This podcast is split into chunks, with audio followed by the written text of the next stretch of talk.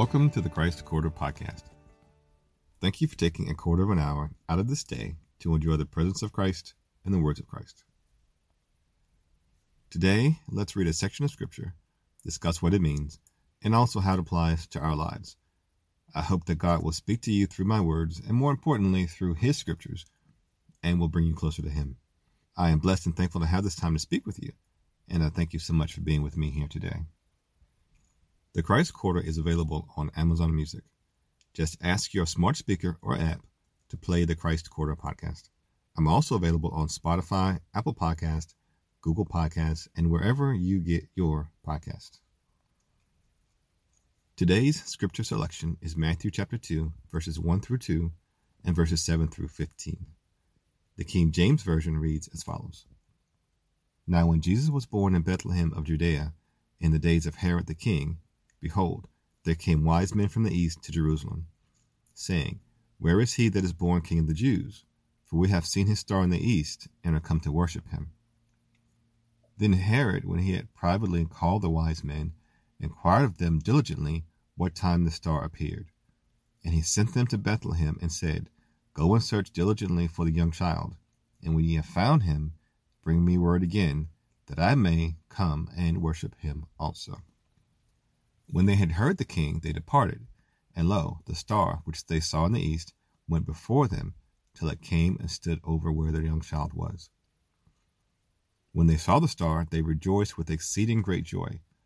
And when they were come into the house, they saw the young child with Mary his mother, and fell down and worshipped him. When they had opened their treasures, they presented unto him gifts, gold and frankincense and myrrh and being warned of God in a dream that they should not return to Herod, they departed into their own country another way. And when they were departed, behold, the angel of the Lord appeareth to Joseph in a dream, saying, Arise, and take the young child and his mother, and flee into Egypt, and be thou there until I bring thee word. For Herod will seek the young child to destroy him. When he arose, he took the young child and his mother by night and departed into Egypt, and was there until the death of Herod, that it might be fulfilled which was spoken of the Lord by the prophet, saying, Out of Egypt have I called my son. The NIV says it this way After Jesus was born in Bethlehem in Judea, during the time of King Herod, Magi from the east came to Jerusalem and asked, Where is the one who has been born King of the Jews? We saw his star when it rose and have come to worship him. Then Herod called the Magi secretly and found out from them the exact time the star had appeared. He sent them to Bethlehem and said, Go and search carefully for the child. As soon as you find him, report to me, so that I too may go and worship him. After they had heard the king, they went on their way, and the star they had seen when it rose went ahead of them until it stopped over the place where the child was. When they saw the star, they were overjoyed. On coming to the house, they saw the child with his mother Mary and they bowed down and worshipped him. Then they opened their treasures and presented him with gifts of gold, frankincense, and myrrh. And having been warned in a dream not to go back to Herod, they returned to their country by another route. When they had gone, an angel of the Lord appeared to Joseph in a dream. Get up, he said. Take the child and his mother and escape to Egypt. Stay there until I tell you, for Herod is going to search for the child to kill him. So he got up took the child and his mother during the night and left for Egypt, where he stayed until the death of Herod.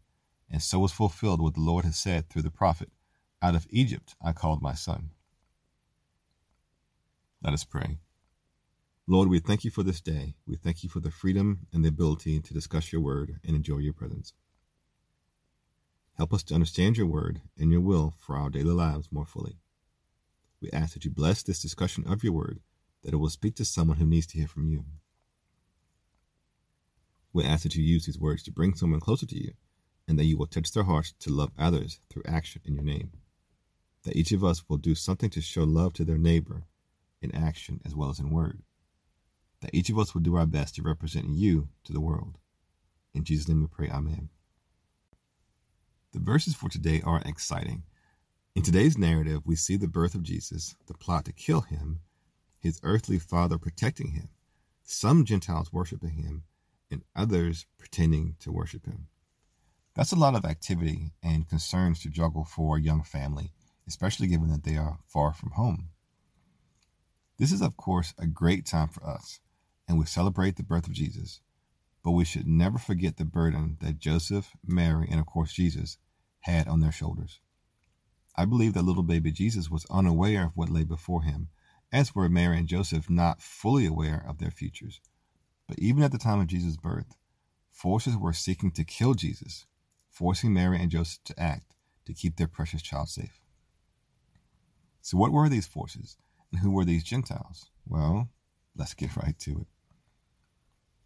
Our narrative today starts out with Jesus' birth during the time of King Herod. King Herod was king of Judea by the power of Rome held that position from about 38 BC until 4 BC. By the way, Herod died during the time of BC, before Christ. How could Christ have been born during a calendar year of BC? This is due to a monk named Dionysius Exiguus, who is credited with designing the modern calendar, having miscalculated the year of Jesus' birth by several years. Fun fact, right? King Herod's own experts had advised him that the Messiah would be born in Bethlehem, and in my opinion, King Herod was likely planning on ensuring that this young Messiah would not survive. Into this come the wise men from the east, asking about this Messiah who was born King of the Jews, likely thinking that the child must be a child of King Herod's. King Herod must have seen this as good fortune for him. Here are wise men, likely sent by another king, looking for the same child that he's looking for. While King Herod was deeply suspicious of the wise men, he did see an opportunity to use them for his own purposes. He pretended that he also wanted to find the child so that he could worship him. Herod had no newborn children who could be presented as the Messiah, and he did not want a child whom the Jews believed to be their new king to cause him trouble. He had spent about forty years establishing himself as king and was not about to allow a child to cause him trouble. Herod, a Gentile, looked at the situation in political terms, while the wise men, who were also Gentiles, may have looked at the situation in religious terms, but did not fully understand that the child Jesus was the true Messiah. Regardless, the wise men would have been happy to receive the information from Herod's advisors that the child was to be born in Bethlehem. The wise men had followed the star as far as Jerusalem when the star disappeared. After they left King Herod, the star reappeared and led them to the house where Jesus was. This is some weeks after Jesus' birth, and Jesus is no longer in the manger, but is in a house. We do not know how many wise men there were, nor how many people they had with them. They very likely had servants and guards of some sort with them. They worshiped Jesus, which is ironic and sad. John chapter 1 verse 11 says, He came into his own, and his own received him not. Jesus was partially acknowledged and worshipped by Gentiles, but not by the Jews. The wise men gave Jesus gold, frankincense, and myrrh.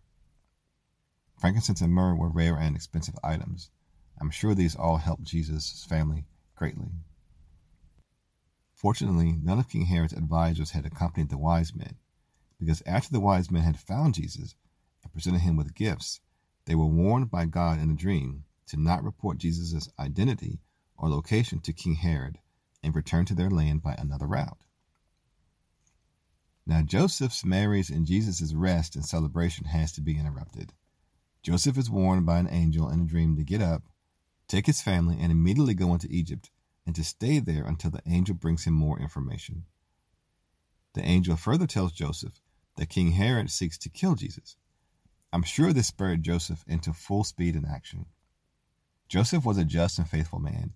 He also had experience with angels and God to further strengthen his faith and action.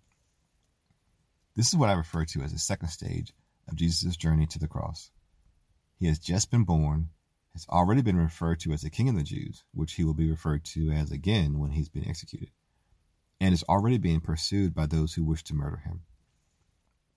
Joseph has to gather his young family and follow the instructions provided to him by God through the angel to keep them all safe.